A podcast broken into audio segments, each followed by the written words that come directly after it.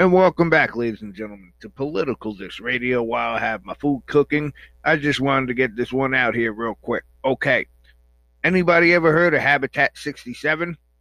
It's from the 1960s Montreal World's Fair. There's also one in New York. We used to have a World's Fair right next to Shea Stadium. If you ever seen Shea Stadium, direct, directly outside is huge monuments from the old World's Fair pop quiz. Bet you guys didn't know that for those who aren't from New York.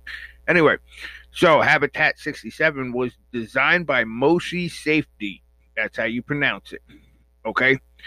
And it's from Montreal in the 1960s. Now, what these are is in the 1960s, this is what homes were supposed to be like in 2001.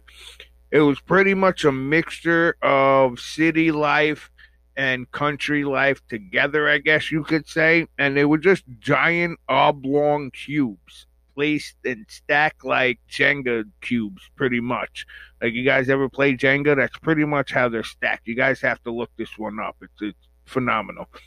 Anyway, they're stacked one on top of the other and across from each other, and just you know. and it was supposed to. It's supposed to be an experiment.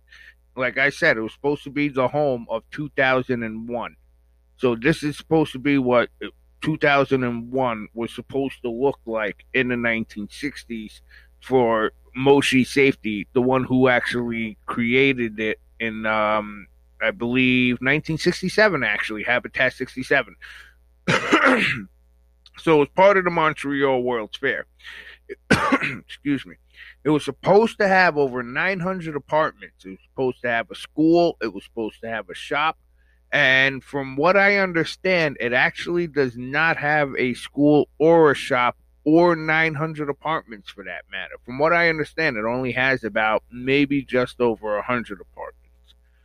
But definitely looked at what. Oh, and on top of that, um, they actually grow their own vegetables, which is freaking crazy. They should have, as big as it is, if it's big enough, they should have their own farming system and stuff like that. So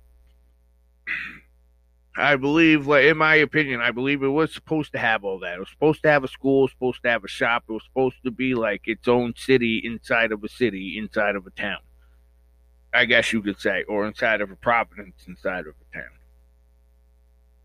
But anyway, that was the 1960s, 1967 World's Fair. It was, uh, it's called Habitat Nine. It's called Habitat 67, excuse me, and it's still standing right now. I believe it's still in use definitely look that up. Check that out if you guys haven't checked that out yet. Now, 1978 blizzard.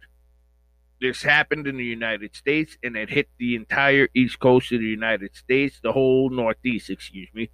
And it even hit Ohio. And it happened for 36 hours on February 5th, 1978, which was a Sunday. There was one to four inches of snow in Ohio and it was up to 27 feet of uh, drifts of snow. The drifts itself is when the wind blows, you know, and it's up against either, uh, I want to say, the side of a house or it's just on a street post somewhere and it all builds up. But 27 feet is one hell of a drift. And that was in Rhode Island, parts of Rhode Island, okay? It was over $520 million worth of damage in 1978, which on 2021 standards is equal to just over $2 billion worth of damage. Can you imagine that? New York City alone got almost two feet of snow. That was uh, 21 inches in New York City alone, which New York City, because there's such huge buildings, and that's not even with the drifts, that's just snow. Okay. The death tolls vary from place to place. Some places, unfortunately, got 50 uh, deaths. Some places got up to 100 deaths, unfortunately. And this is one of the biggest uh, gr- blizzards to actually hit the East Coast United States in general since nine, uh, excuse me, 1888. Okay, that's over uh, 100 and I want to say what's today? 2021. I'm not doing the math. That's well over 120 something years ago. It's called the Great Blizzard. And that was like really, really, really bad. Trust you me. So, ladies and gentlemen, That was your update for today. That was your fun facts. That was Habitat 67 and 78 Blizzard. Definitely look both of those subjects up.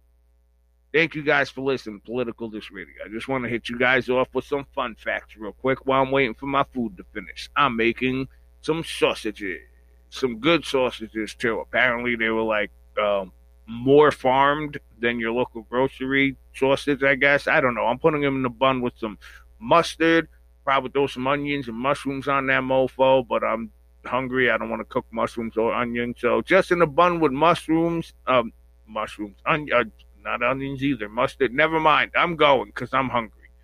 Political This Radio. I got some coffee to make. Thank you guys for listening.